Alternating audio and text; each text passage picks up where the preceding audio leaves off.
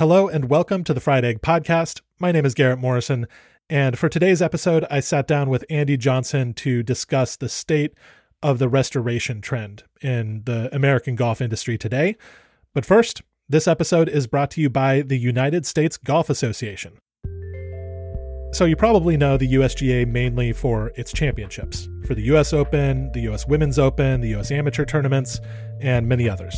But the USGA is also a huge investor in the future of golf. They run junior golf programs, agronomy studies, sustainability initiatives, and just overall efforts to make the game healthier and more diverse, more accessible. The way the USGA does this is through the support of USGA members. Your membership fees help make all of these programs possible. So if you would like to get a USGA membership or give one to someone else as a holiday gift, you can go to usga.org/fried egg. If you purchase a membership that way, you'll get a 20% discount code at the USGA shop. That's just a special bonus for Fried Egg listeners. So usga.org/fried egg. Get yourself or someone else a USGA membership. I miss a green, for example, I'm already upset. When I find my ball in the bunker, I'm really upset. And when I find my ball in a fried egg, the dreaded fried egg lie, I'm about ready to run off the golf course.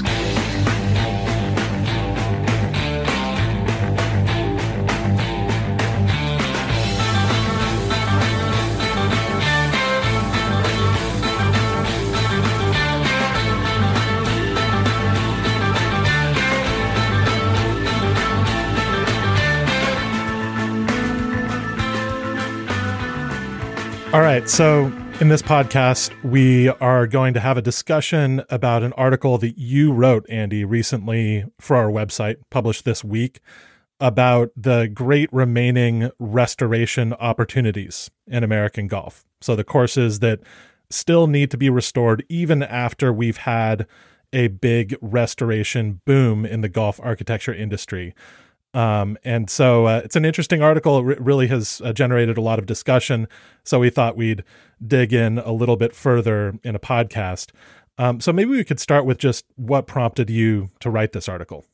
Definitely. Yeah. This has been something I think over the last month or so that's really been on my mind as you look around and you start to see, you know, the important thing is clarifying, like, you know, the article was based on courses that, you know, don't have a clear restoration plan in place or a consulting architect, you know, recently hired to put together a master plan. So, you know, the likes of Yale, you know, we know that's going to happen next year. You know, the shutdown's planned, and then over the next 2 years, Yale's going to be restored. That's not on the list, right? It's the courses that, you know, have shown kind of zero impetus for, you know, restoring their golf course in the recent years and don't have really a plan that I put on this list. So, you know, as you see news, different places, Kansas City Country Club just hired, I think, Kyle Franz and Tyler Ray, you know, and these different clubs around the country, you're just starting to check off like, oh, there's a Tillinghast restoration. There's a Lookout Mountain, you know, is doing work. And then you see the work that was done, like really, you know, pivotal work that was done recently. Like Oakland Hills is a huge restoration just because of what Oakland Hills stood for. That was the first course that was renovated and the first course that had this open doctor type mentality, which diverted away from the classic golden age. That being restored to Ross, that was like one of the last titans to fall, really, when you think about America. And, you know, what we have here is we see this, you know, trend that's dominated the last 10, 15 years of golf course architecture. You know, there hasn't been that many new builds. The predominant work in the industry is restoration. You start to read the tea leaves, and it's kind of coming to an end.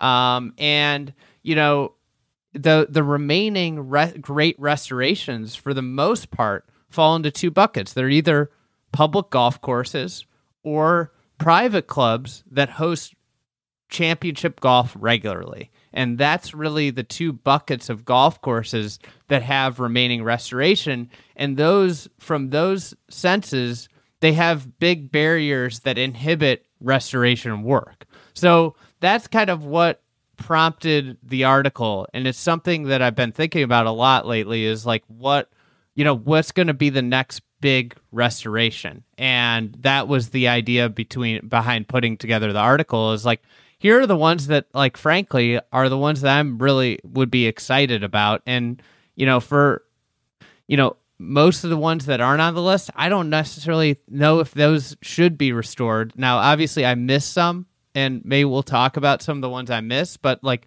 that's the other line, is like, what should be restored, what should be renovated. And, you know, just because the golf course was built from 1909 to 1930 doesn't mean it should be restored.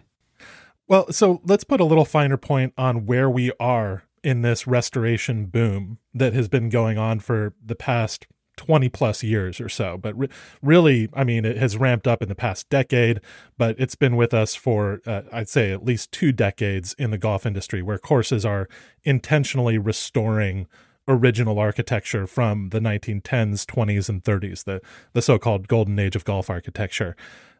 Just look down the list of a magazine ranking right now.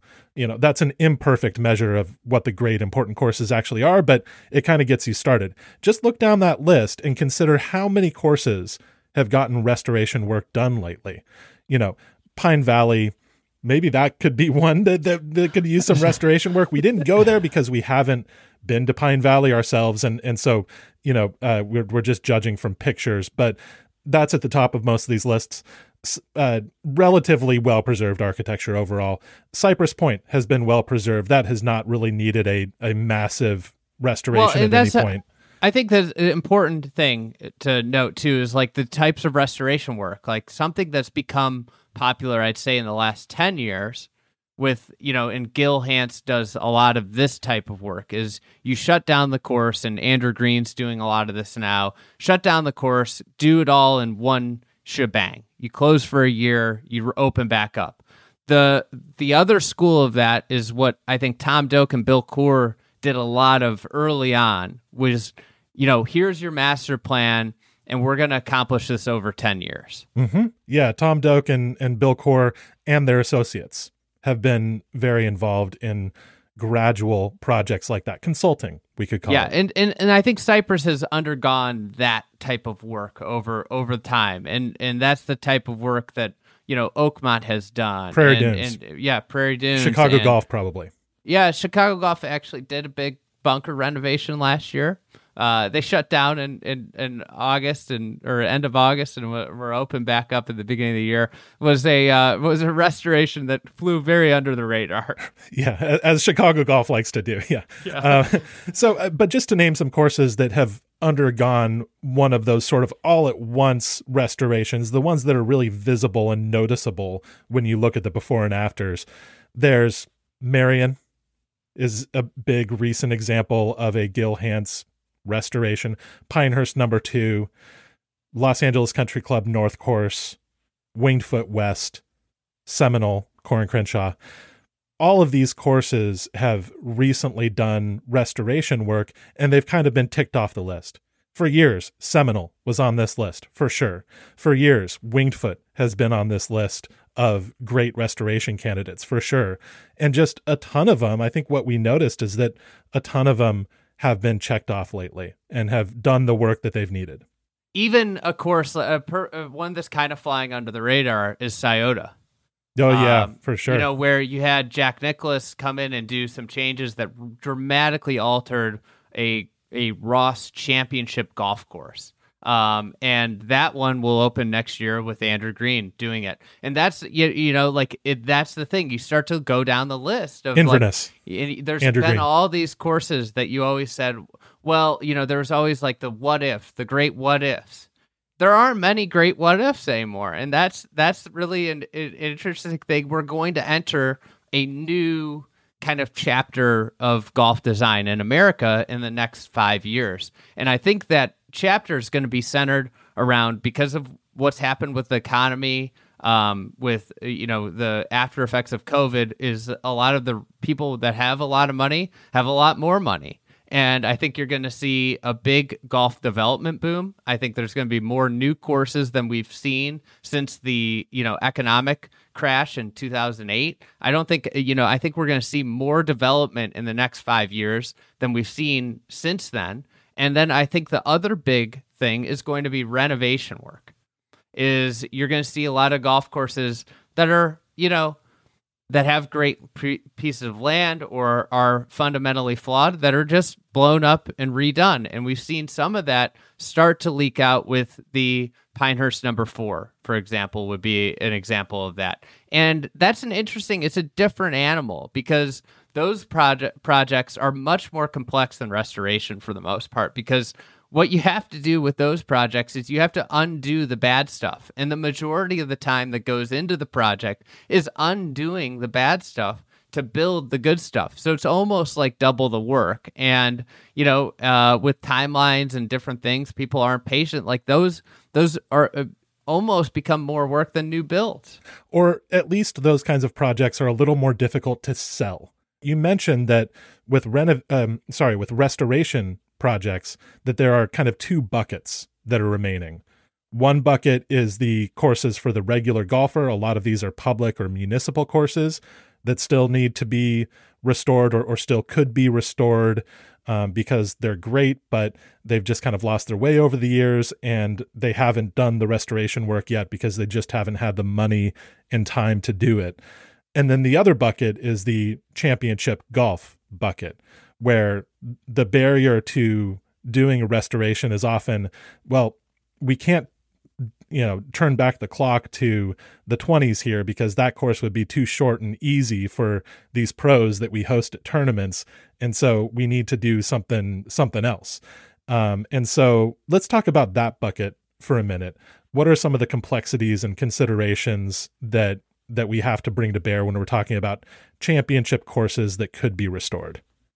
Obviously, I think it starts with defending par and the concept of par that has really stricken golf for eternity. The idea that par's obviously changed, and there's this conception that lots of rough, narrow fairways and long golf courses is the best version of championship golf. I thought, Joe Lombana had a really interesting tweet, who's been on this pod, a data scientist, I guess you could call him, a consultant to some PGA Tour players on data, talked about, Albany, which isn't a great golf course, but has wide fairways and a lot of, interesting shorter par fours where, what's more, entertaining of a golf product, one where, at Albany to separate, yourself, you have to hit it close versus, these long, narrow, punishing golf courses. If you hit it to 30 feet, you're separating yourself from the field. I think one of the things with these golf courses that is a constraint, especially, at the top of the list, if you haven't read it yet, is, let's look at the article. Yeah. Number 1 is Augusta National. Number 2 is Riviera. Number 3 is Pebble Beach. Number 4 is TPC Sawgrass. So top 4 are all these, landmark championship courses. And each of them has, I think, a little bit of a different conundrum, per se. All right. So if we want to go in order, you've got Augusta National. Now, I don't think that a true restoration is ever going to be in the cards here. Like, let's just put that out there. Like, you're never going back. Like, in it's important to go there, like, to understand, like, restoration is a loose term that's used for a lot of things. I think I think golf fans would be enthused with Augusta National is if the look and the style of play that was, the look was abandoned in the 50s and 60s, or probably the 60s, but the style of play was abandoned when Tiger Woods came along. And now if golf, I think golf fans and golf architecture fans would be really enthused if the style of play and aesthetic of the early days were embraced. Now, like the tees, the lengthening of the tees, the adding of bunkers, that's fine. That's what they feel like needs to happen, but the rough, You know, there shouldn't be rough out there. Like, the ball should roll and roll into the pine straw. You should be in the fairway or the pine straw. That's kind of how the golf course was imagined. That's what Alistair McKenzie and Perry Maxwell imagined with the golf course. Now, you know, and then obviously everybody always points to the bunker style. You know, right now they have these blah white saucers. If you could get those McKenzie bunkers back, it would be wonderful. Now, Tom Fazio is the consulting architect at Augusta National. Now, Tom Fazio's done, you know, obviously he's one of the most prolific architects of his era, but, you know, he's kind of getting up there in age. So I think one of the things that's an interesting thing to watch over the next 10 years, they're probably going to have a new consulting architect in the next 5 years. That's probably a reality of the situation. I think Pine Valley is probably in that same bucket because Tom Fazio is the consulting architect there as well. So that's a really interesting thing to watch. And, you know, I think the final thing I'd say about Augusta National is the way they mow. They mow into, you know, everything they do is to prevent distance, right? Is to make the golf course play longer so it plays more as the golf course was intended to play. But what happens is they lose the idea of the ball rolling and off those slopes into the out of play areas. You know, the architectural history of Augusta National, as everybody knows, is super complex. If you haven't read this article, you really should. Ron Witten's research project for Golf Digest on the complete changes to Augusta National. Go read that article if you haven't already. It's an incredible resource for understanding exactly how much has changed. It is a kind of compendium of the changes that have happened to each hole at Augusta. And there's a dizzying array of changes that have happened over the years at different times at the hands of different architects. Now, I mean, there's changes every year. Absolutely. And some of them maybe were for the better. Some of them certainly not so. I think what you're dealing with at Augusta National is a 1933 design that wasn't necessarily all the way there. You know, as an Alistair McKenzie, Bobby Jones design, it had a lot of brilliant ideas, but it wasn't necessarily perfectly suited to what the course would become. And that is a course that hosts the Masters. Also, you know, when the course was designed, the economy was really starting to go kaput. Alistair McKenzie was nearing the end of his life. The golf industry was just in a really weird place. I'm not sure that the course was as fully realized when it opened as a course like Cypress Point, right? Where that was really a finished course when it opened. And if Cypress Point had ever strayed away from its original design, we could very easily say, go back to that. We cannot say, go back to the 1933 Augusta National, not just because it's not feasible, which it isn't, but also because maybe the course wasn't quite its best self when it initially opened. Perfect example would be like the 10th hole. You know, it was a shorter par four with a punch bowl green and a hollow, and people, oh, bring this back. But, you know, Perry Maxwell was a pretty capable architect. And that's a great hole, too. Yeah. And he moved that hole up on the hill, and it's an unbelievable green site that it sits there today. Where it is today is where Perry Maxwell moved that. And now what's a better hole for championship golf is the shorter par four with the punch bowl and the hollow, or the 10th hole today. I would probably say that the 10th hole today, where you're testing players hitting a mid iron off a downslope. I guess it's more of a short iron now, yeah, off a downslope to an elevated severe green. That is a shot that you don't see very often. Now, like, I think that's a better hole for the modern game, right? And that's the complexity of restoration, is figuring out what is the best version. And I think, you know, if we want to move the conversation, this fits perfectly with the discussion of Pebble Beach. That's the big question with Pebble Beach, and why I think restoration's hard there is like, where do you go back to? The course is in a way an architectural mutt, more so than today than ever before, because you've got Nicklaus, you've got the Morse influence, you've got the Alistair McKenzie, Chandler Egan stuff, and then you've got just, you know, what hosting U.S. Opens does to a golf course, which just narrows the playing field that you have, and just father time with shrunk greens and narrow fairways. Yeah. And you've got the Douglas Grant and Jack Neville original design, which not many people have actually looked at. I don't think many people actually know what Pebble Beach looked like when it opened in 1919, but it's a lot different than it looks now. You lived there. I did live there. I didn't live there in 1919. But I walked around that course quite a bit and thought about it quite a bit. And it's a great course now, to be clear, like this is a great golf course, but. And that's the same with Augusta National. Yeah.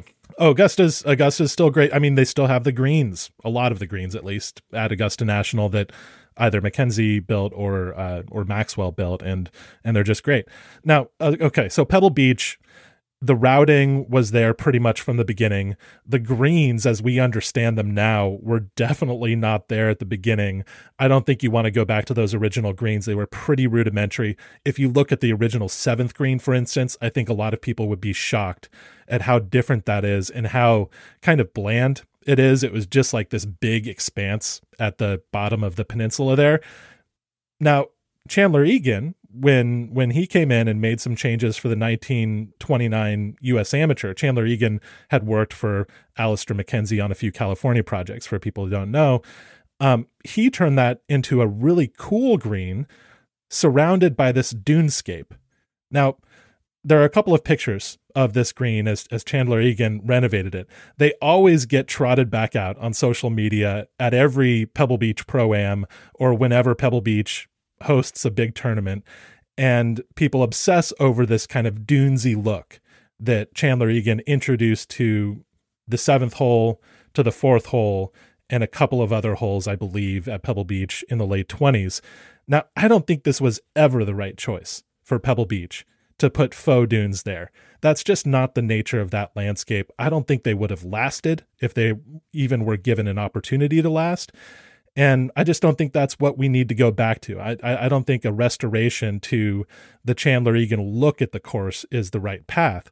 But maybe we can consider what Egan and McKenzie did to some of the greens at Pebble Beach. Really look at those, look at the dimensions of the greens, look at the contours, and consider that as part of a historical renovation plan.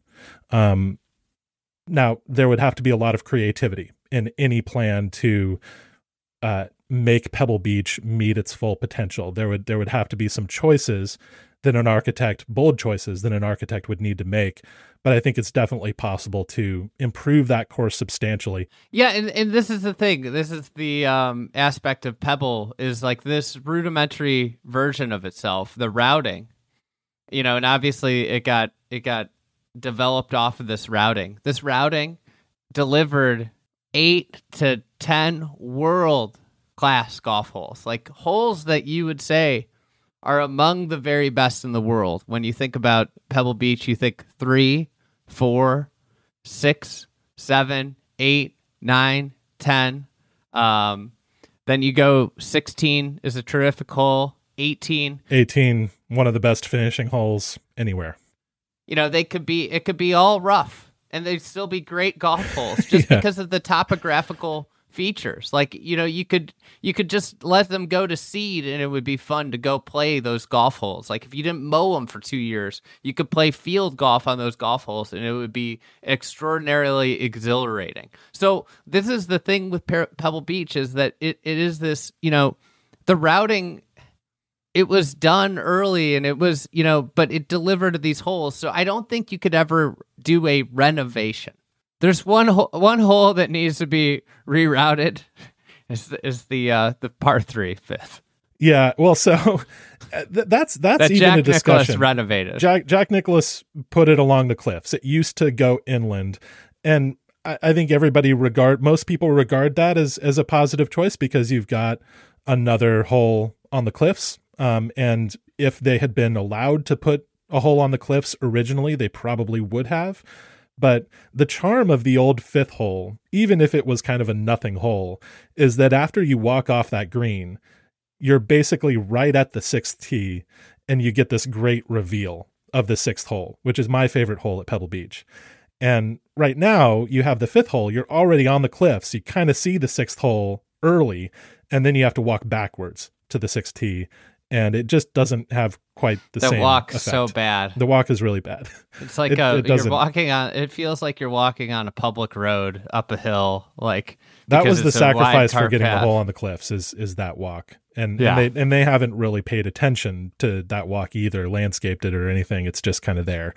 But anyway, that's a minor point maybe in the scheme of things, but yeah, restoration, renovation, I think this is where we call it a historic renovation, where we're looking at historic elements of the course and, but also feeling free not to be completely faithful to the Egan plan or the Grant Neville plan or whatever. And the other complex thing with Pebble Beach is that it's the most expensive public golf course to play in America. It is a packed tee sheet, and if you were running a business, you would say, I don't know why we need to shut down the course, cost ourselves... I think it would, I haven't done the math, but I imagine hundreds of millions of dollars in lost tee revenue to improve a golf course that has a supply and demand issue. If anything, like people always complain about Pebble Beach, like if you were running a business, like you'd say, well, we should charge more because we have a packed tee sheet every single day, and we're charging a rate that, like, until we meet a threshold that doesn't lead to a packed tee sheet every day, then we're actually on a bargain. Yeah. Absolutely. They're not going to have a meeting after we release this podcast and be like, all right, guys, I guess we have to shut down our course and do a historic renovation because the guys on the Fried Egg podcast said that we should. They have really no reason, no impetus to do this kind of work right now because that place prints money. So, you know, if you look at, say there became a movement, you know, within to do work at Pebble Beach, it would need to be this work that's done over a 10-year period. It's not going to be a full course shutdown. I just can't imagine the economic loss, not only for the golf course, but also the neighboring community, would be massive. And I couldn't foresee that type of a renovation. So you're going to talk about a golf course that's getting worked on over 10 to 15 years. And what's the complexity of that? Well, it's a USGA anchor site, and you've got US Opens coming back every, 8 years or so to Pebble Beach. And they have, to their credit, done some of this gradual work on the golf course. Little 17th things. Hole. 17th hole, they've expanded the green. The 14th hole, par 5, I think they've done a really successful green expansion there. That green got way too small for how steep it was, and they have expanded it out the back, and I think that has very much improved the hole. They've recaptured the old 10th tee, I guess it is, which is right next to the 9th green. Just a great angle into that hole. Turns it into more of a diagonal hazard drive. And so they're definitely doing some small things here and there gradually to recapture some elements of the golf course that have been lost over time. I wish they would do more, but again, they don't necessarily have the motivation to do more, understandably. And so we'll see. Okay. So I think we've talked enough about Pebble. That's number 3 on the list. We skipped over number 2, which is Riviera. Do you want to dig into that one? Because Riviera, yeah, we've talked about this now. Riviera is the best course on the PGA Tour every year, and I don't think it's particularly close. It's so fun to watch that tournament at Riviera, and so a lot of people would say just that, like, "Hey, Riviera's doing fine." What do you think needs to change there? I think the discussion here is, you know, we talked about this with Jeff Shackelford when we did the George Thomas podcast. Now, Riviera is one of the best golf courses in America right now. But, you know, what Riviera fully realized, fully restored is arguably the best course on the West Coast. In its own town, you know, it's got George Thomas, you know, with LACC North has clearly supplanted it as the best course in town. Now, whether or not LACC North fully restored and Riviera fully restored, what the best course is, that's something that, you know, we don't know because we haven't seen that for a very long time. So I think with Riviera, you know, you've got this kind of a conundrum, and it's this golf course is really, really good. Not much has changed. That's the thing with Riviera, more so than Augusta and Pebble, is that it's all just sitting there. It's the simplest project of all the projects on this, almost probably all the projects on this list, is that like it's just sitting there. Nothing has been monkeyed around. It's you're talking about tree removal and barranca restoration and green expansion and fairway expansion. That's like then you're done. You know, that golf course is great. You know, it obviously is hosting the Olympics coming up. It hosts the Genesis every year, and it's got something else that usually lends itself to really great restorations. It's a single owner, really great golf projects. It is a single owner. It is, and they have obviously a very powerful GM there,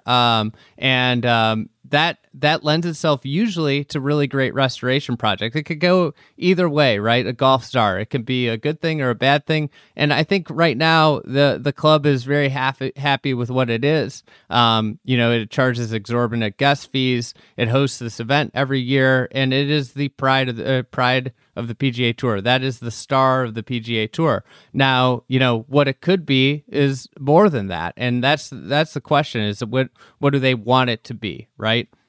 I think that they're fairly happy with it, what it is right now. And that's the hard thing.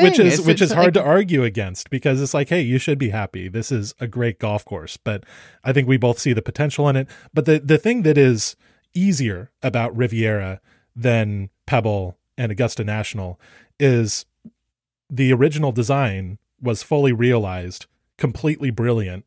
I think would hold up well today. Well, that it's held up really well. Yeah, it has held. Well, I mean, some people would argue the trees have made it harder. The narrowing fairways have made it harder. I don't think any of that is really what makes Riviera difficult enough to be a feature course on the PGA Tour. I think it's the greens. I think that's what it is right there. And so if you push those fairway lines back out, if you took out some of the eucalyptus trees that are the grasses that are in weird places. Yeah. I think it would still be a tough course, a tough enough course for PGA Tour players. And, you know, if you look at that original Thomas design, it's just so brilliant. It's so great. And so you have an easy reference point where you're like, this is what the golf course could be. It was really a course that met its full potential early on. How can we bring back as much of that as possible?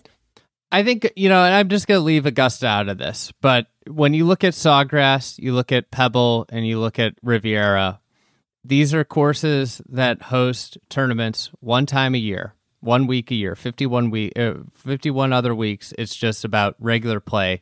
And with restoration work done, it would be just like such a supremely more fun golf course for the everyday player to play day in, day out with the restoration work. So, you know, what all these courses have done is that they've prioritized the 1 week and the people that are getting paid to show up to play over the 51 other weeks and the members that pay their dues, the guests that come stay at their resort and pay exorbitant fees in the cases of TPC, Sawgrass, and Pebble Beach. All right, let's take a quick break for a word from our other sponsor for this episode, Precision Pro Golf. So Precision Pro is proud to announce the next big thing in golf technology, and that's the Ace Smart Speaker. This is a portable Bluetooth speaker that can read distances to you. So the Ace Smart Speaker doesn't just play music. Ace stands for Audio Caddy Experience, and that's really what it is. It's a personal caddy that speaks to you and gives you GPS distances to the front, middle, and back of a green. And it also allows you to customize layup zones and get distances for those. Basically, it just lets you not second guess your distances or second guess the shot you've decided to hit. The Ace Smart Speaker is available for just $149.99 at precisionprogolf.com or amazon.com. It could be a great holiday gift for yourself or for a golfer you know. Swing with confidence, hit more greens with Precision Pro Golf. Now, speaking of annual tour hosts that have strayed away from some of the original design principles that informed the course at the beginning, the stadium course at TPC Sawgrass.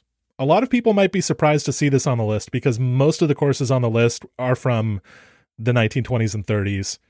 TPC Sawgrass opened in 1981. It's a Pete Dye design. What needs to be restored about this course? Well, I mean, we see it with the PGA Tour. When something's different, something's challenging, something's not right in front of you, players complain, and the golf course suffers for it. It gets more bland, more basic. And that's really kind of the story of TPC Sawgrass over the last, 30 or 40 years now. So, with Sawgrass, the golf course has, gotten more bland. It's gotten more, a lot of the greens have been softened. The other thing that has happened is that the golf course has gotten extremely more neat and manicured and about lush conditions. In a way, you can look at Sawgrass and you can really see what the Augusta National effect of green, manicured, white sand has done. That golf course really mimics Augusta. Rather than having its own identity, it is a golf course that is, that is trying to follow Augusta National. And what's sad about it is that original identity was rough, rugged. It was a golf course that was built out of a swamp. But today it is a pristine, manicured golf course, and it has lost that rugged nature that was its defining characteristic when it opened. And it was also designed almost expressly to piss off PGA Tour players. Yes. Pete Dye really wanted to get in their heads. And to his credit, Dean Beaman, the commissioner of the tour at the time, was on board with that. He let Pete Dye pursue these ideas that bothered PGA Tour players, but ultimately the complaints of the players, and really pretty early on in the course's history, started to overwhelm that. Ben Crenshaw was involved. He called the course like something designed by Darth Vader. There was a quote kind of like that.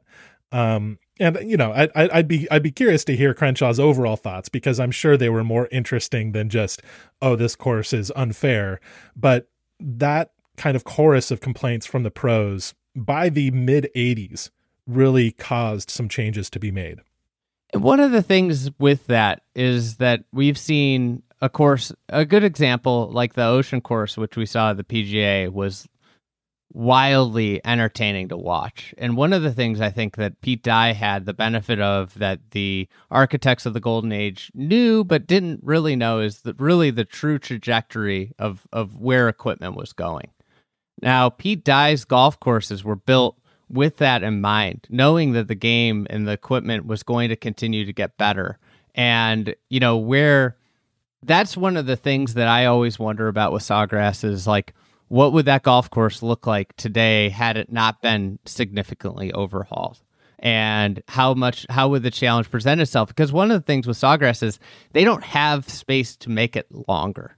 And that's one of the biggest issues there, is like, they don't have a lot of space. Like, it is what it is. And, the evolution of it, of softening these features combined with the distance advances, has really taken the teeth out of the golf course to where now it's just, it's a glorified, it's still got a lot of the strategy and the interesting thing that Dye does with angles and, preferred lines and, hitting away, like when you play away from water, you get these tough shots, but the golf course has been watered down so much that literally.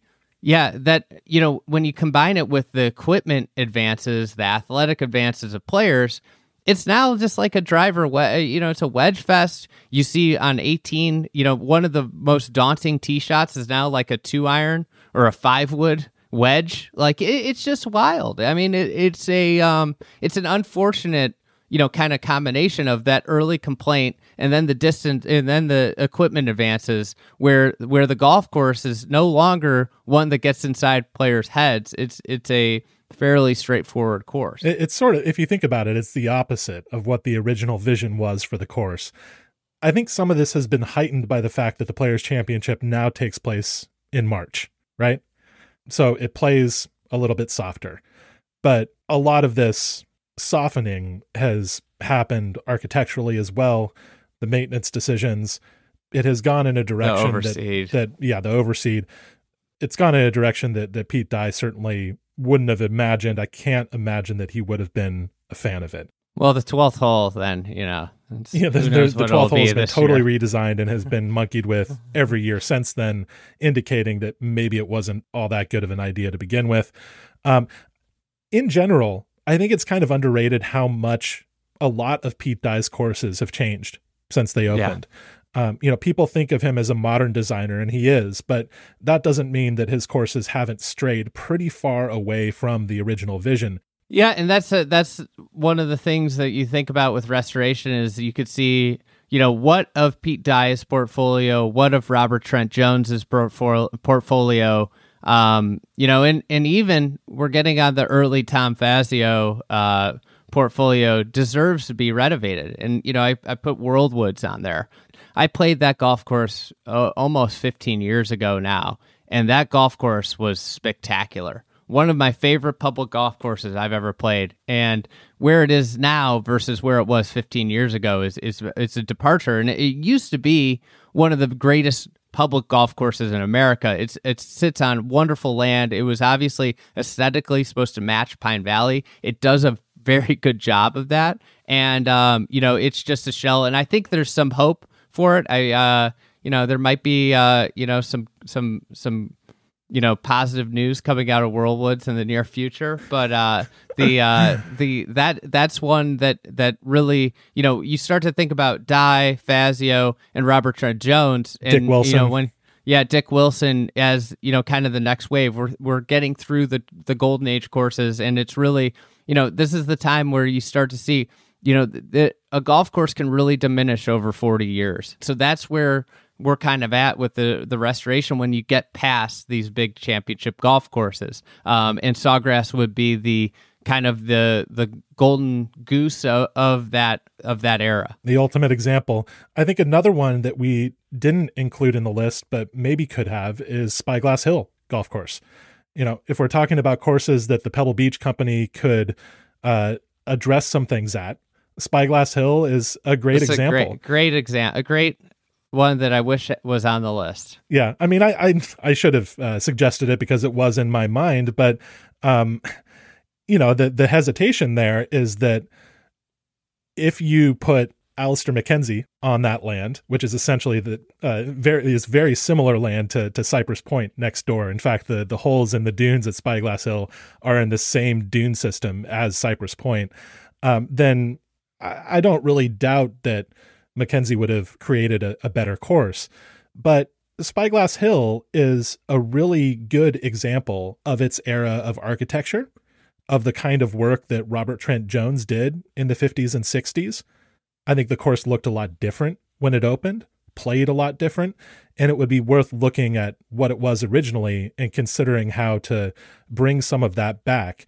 Yeah, I mean, Spyglass is an interesting thing. I've always thought if you flip the nines at Spyglass, it would get considerably better right off the bat.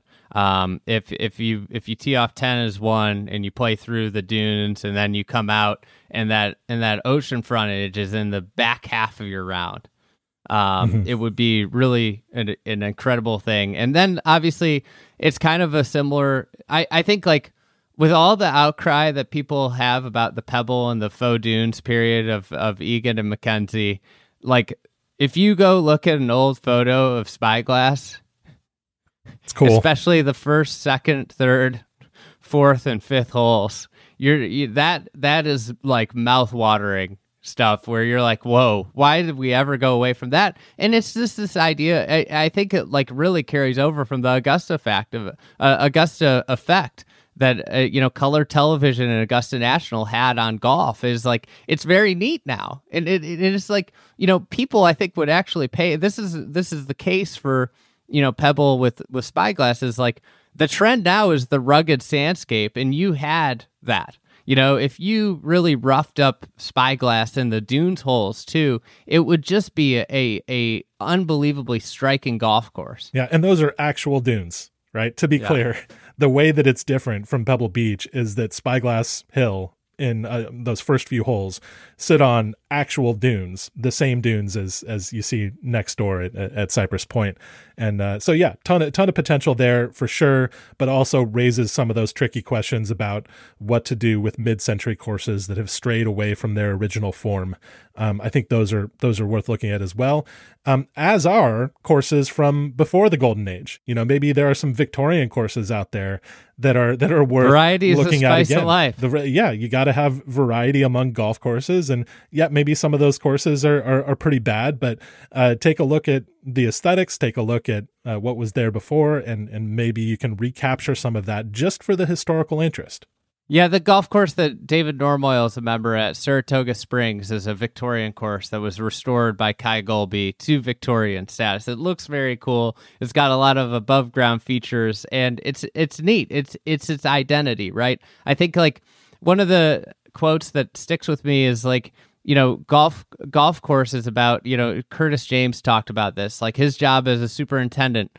He's the superintendent at Old Elm in Chicago. Isn't just about maintenance. It's about how do I provide the most unique experience, holes 1 through 18, and I think that is a really good way for golf course operators, heads of committees, to think about their golf courses.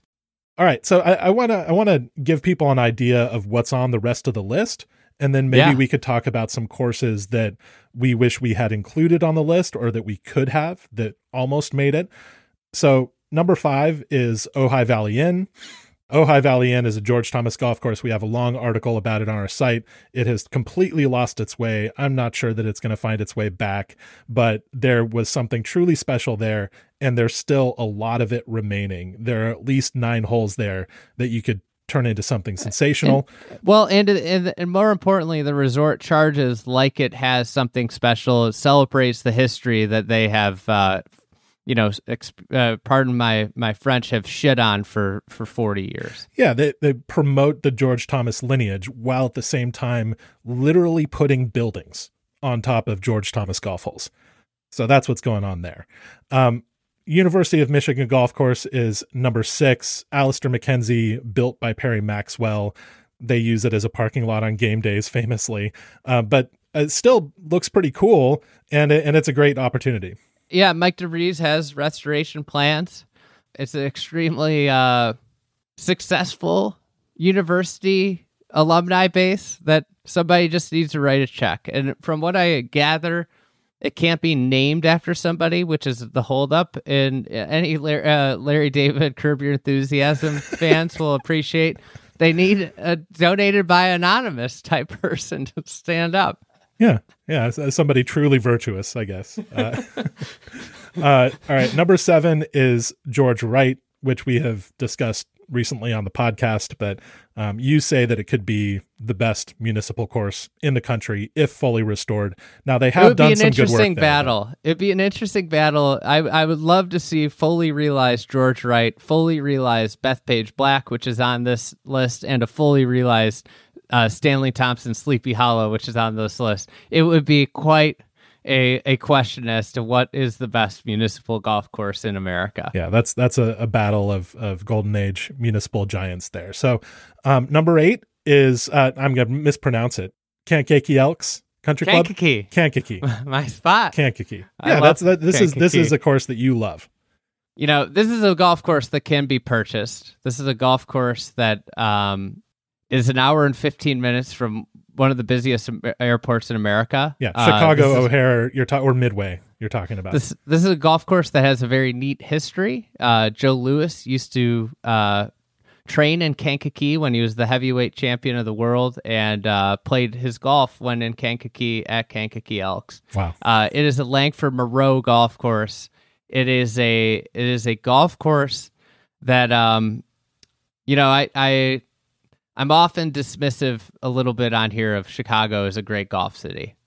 Chicago as a golf city would dramatically leap up my city rankings with the restoration of Kankakee Elks. People look at me like I'm nuts when I say that I believe it's the 4th best golf course in the state if it was fully restored. It would immediately jump into the conversation with Chicago Golf, Shore Acres, and Old Elm as the best golf course in the state. It has greens that rival Chicago golf greens if they were expanded and maintained properly. And it is, you know, what Lawsonia is to Wisconsin, Kankakee Elks is to Illinois.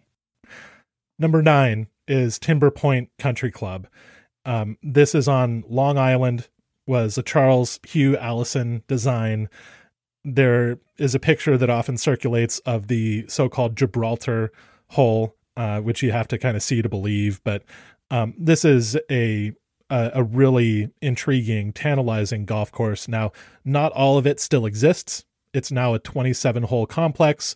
12 of those holes, I believe you said, were part of the original Allison design.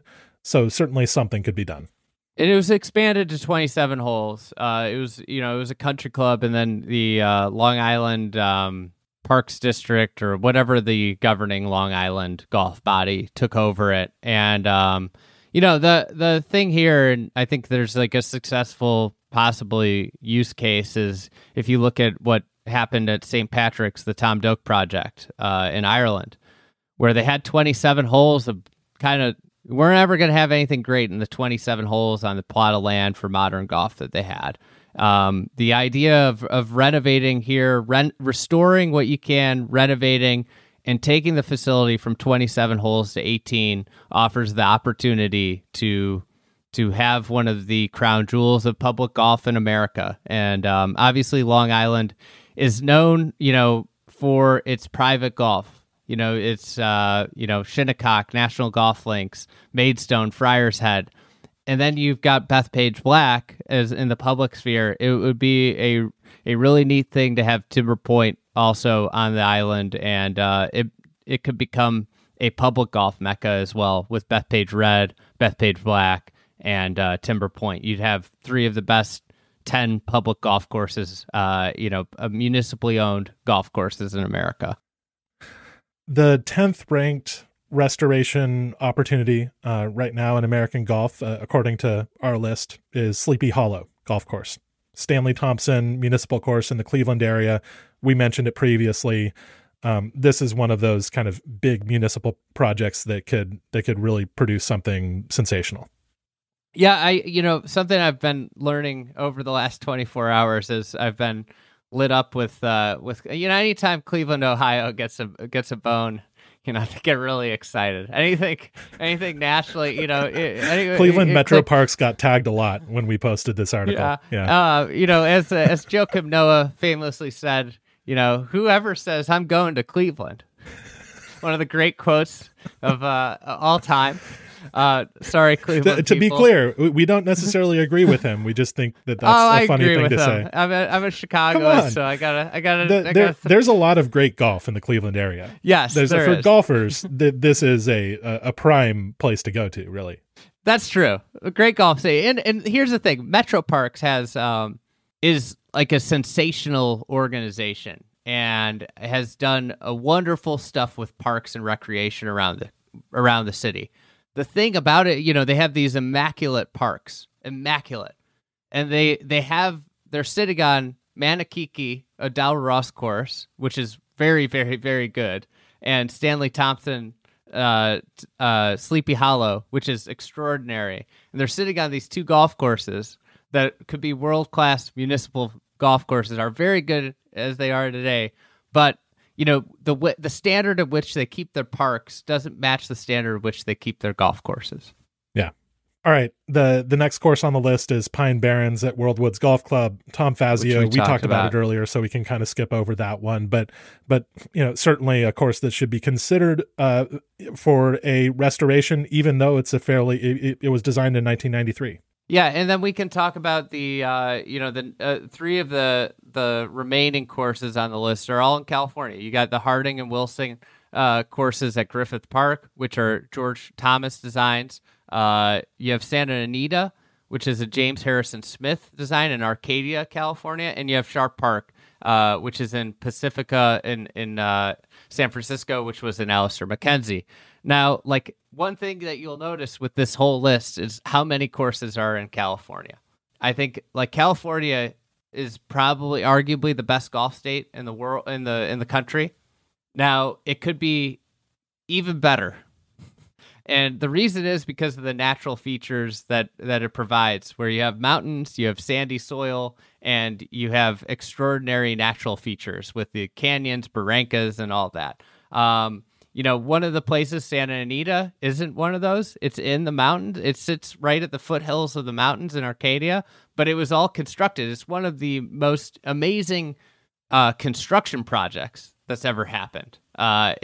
Given when it was built in the 30s and what was done to the land to make it a golf course, and then with the other two, with Sharp Park and Wilson, you're talking about restorations of courses that were built by two of the greatest architects of all time, arguably probably two of the 3 to 5 best architects in American golf. Yeah. And with both courses, they have gotten really far from what they were originally, very. Sometimes for legitimate reasons, other times because they were just neglected. But right now at Griffith Park and at Sharp Park, I'm not sure that you can say that they properly represent a George Thomas design on the one hand or an Alistair McKenzie design on the other hand. They've just gone really, really far away from that. That's not to say that a lot can't be recovered, because a lot could be recovered at both courses, but you would need to take a pretty ambitious approach in order to get something that resembles what those original architects would have built there. Now, at Sharp Park specifically, there used to be holes on the beach, right? There used to be holes that had fairways in the lagoon, the seaside lagoon that the course plays around. Those are features that you can't get back, right? They have built a seawall on top of the beach because those holes washed away in a storm fairly early on in the course's life. The lagoon is now an environmentally sensitive area. It's been the subject of lawsuits. I don't think you can build holes back into the lagoon there. You can't really even build them that well around the lagoon. What you can do at Sharp Park is bring in a designer who knows what he or she is doing and do some sympathetic renovation, recapture some McKenzie flavor on the holes that still exist there, and just do your best to help that course serve the public as well as possible. Griffith Park is kind of the same deal. I don't know the details of the history of that course quite as well, but I've played those courses. Jeff talked about it in the George Thomas podcast a little bit. Yeah. It got renovated with basically a copy and paste job with greens and surrounds, and these would be massive undertakings. One of the reasons they're at the bottom of the 16 courses is because of just how much has to be done and how far they've strayed. These are places that, whether or not they can ever be what they were, they can't. But at the same time, Santa Anita's in a different boat. Santa Anita can be wonderful, and I think a lot of people are most shocked when they see this. But you could go play Santa Anita right now and see what it could be. The other two take some creativity and some realization. Mm-hmm.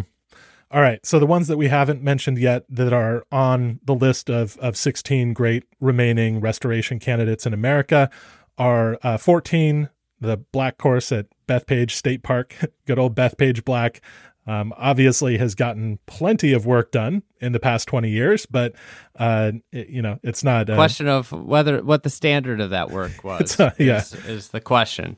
I highly recommend anybody that is listening to this that hasn't read the piece to go read the piece and look at I think it's a 1938. I can't remember.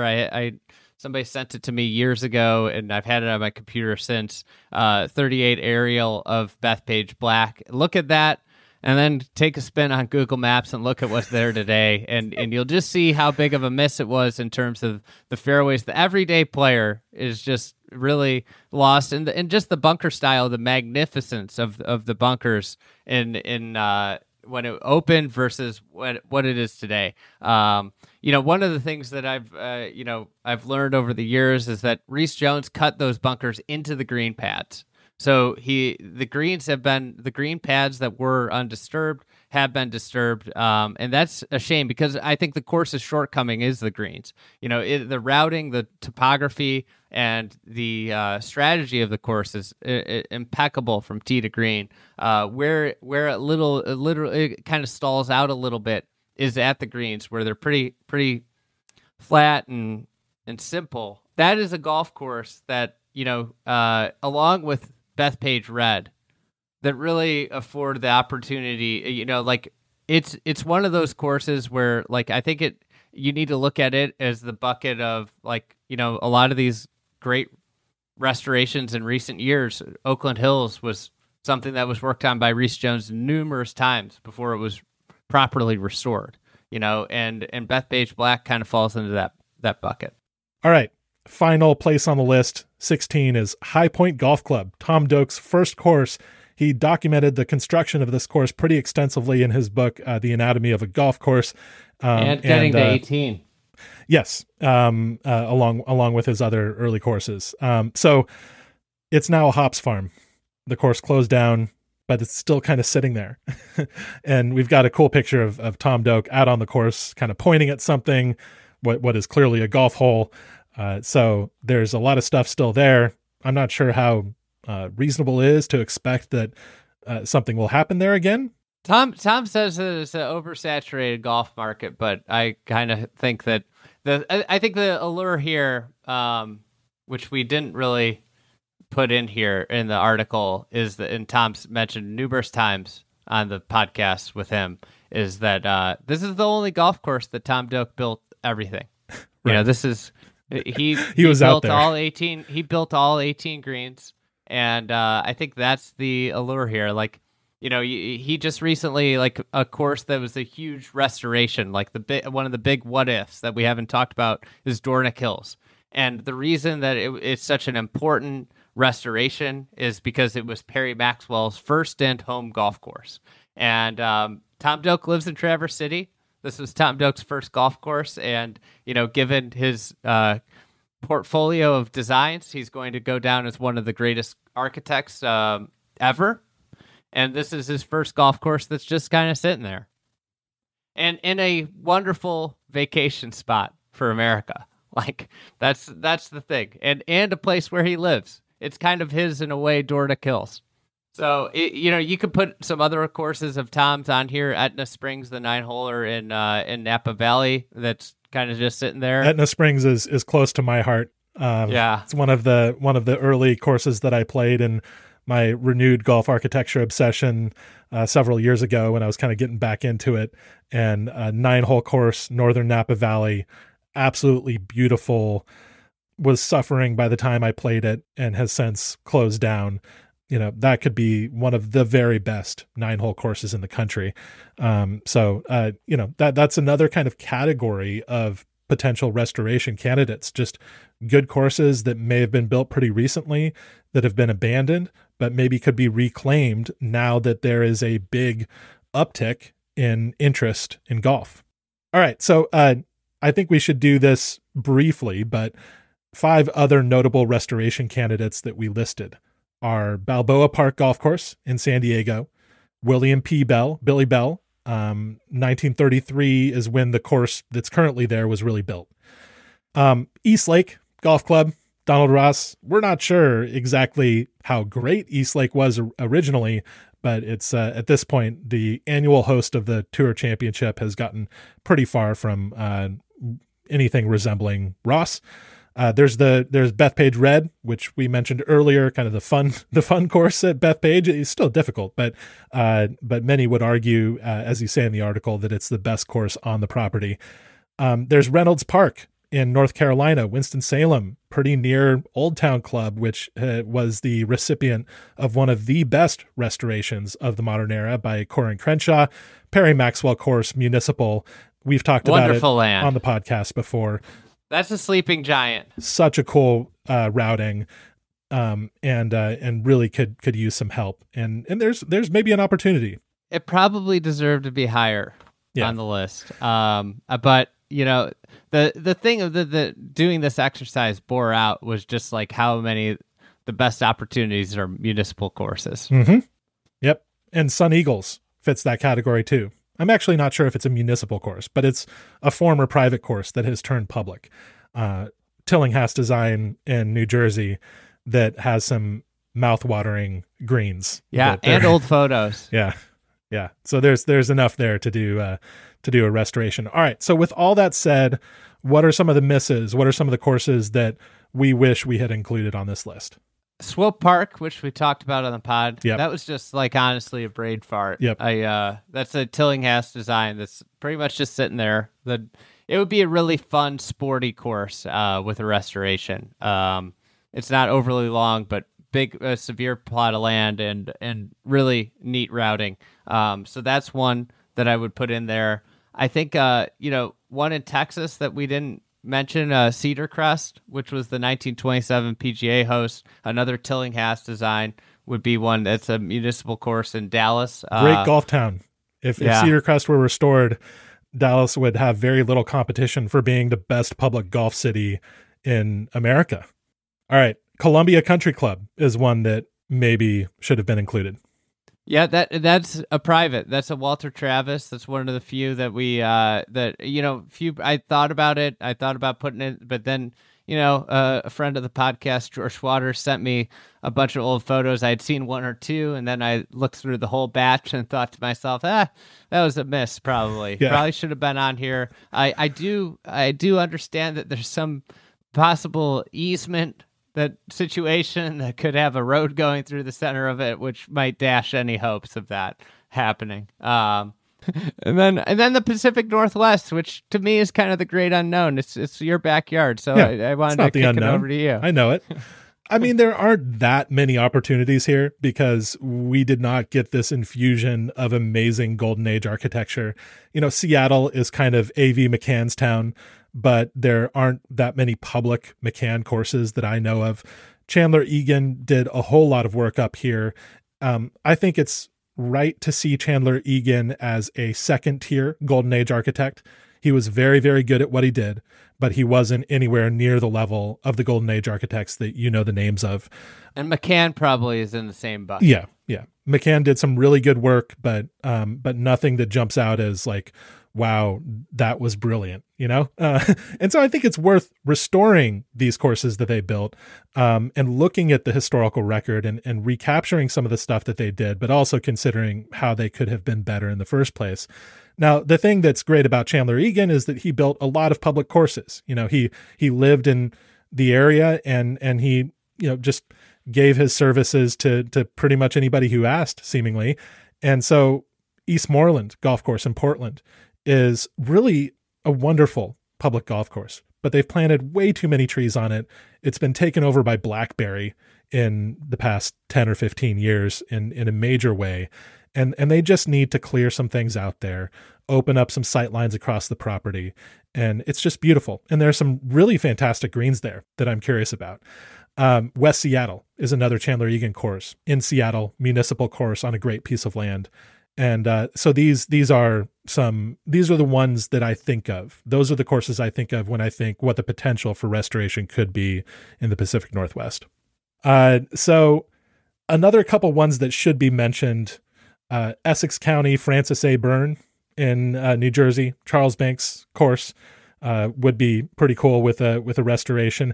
And then Rock Spring, which I visited and wrote about on the website. We didn't include in this list mainly because there is a restoration plan on the table there that Kyle Franz is probably going to carry out.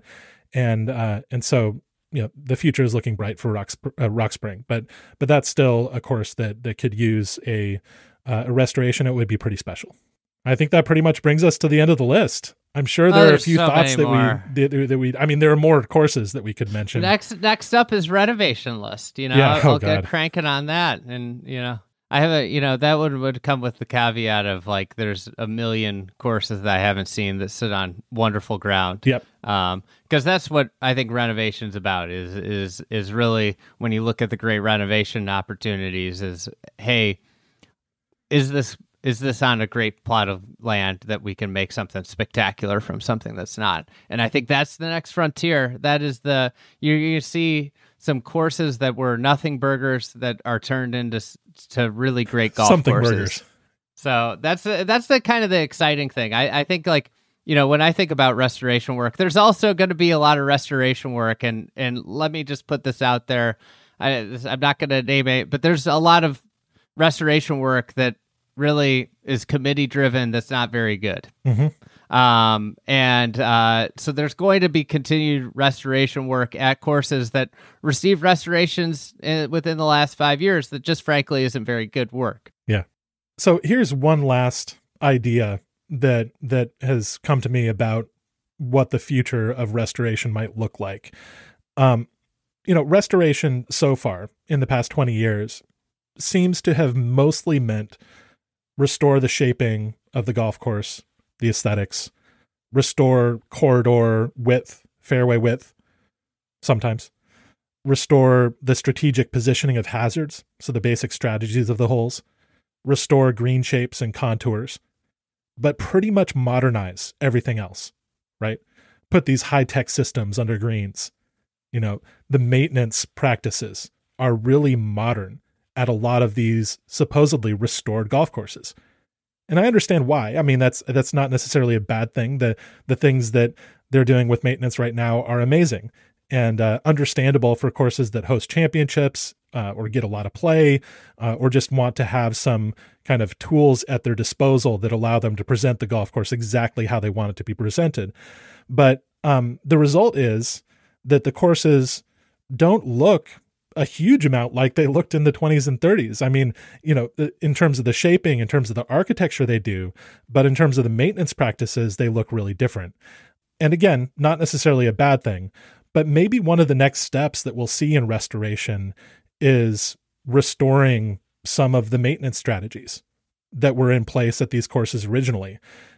Not just because you want to do this, but because a lot of courses are going to be forced to do this to kind of reduce the inputs that they're putting into the golf course and to get a little more bare bones in their conditioning approach. I think that changes in the climate, changes in water supply, a lot of the things that are going to happen over the next few decades are going to force courses to reconsider how they approach maintenance.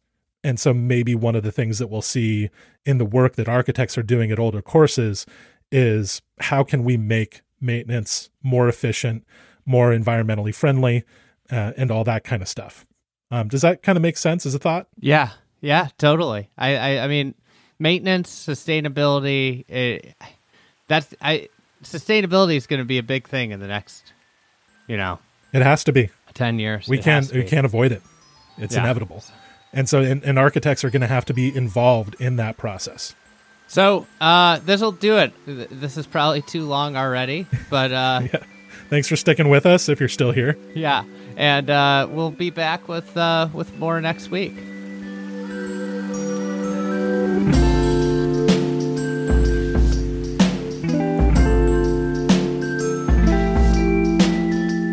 This episode was edited by Meg Atkins. Thank you, Meg.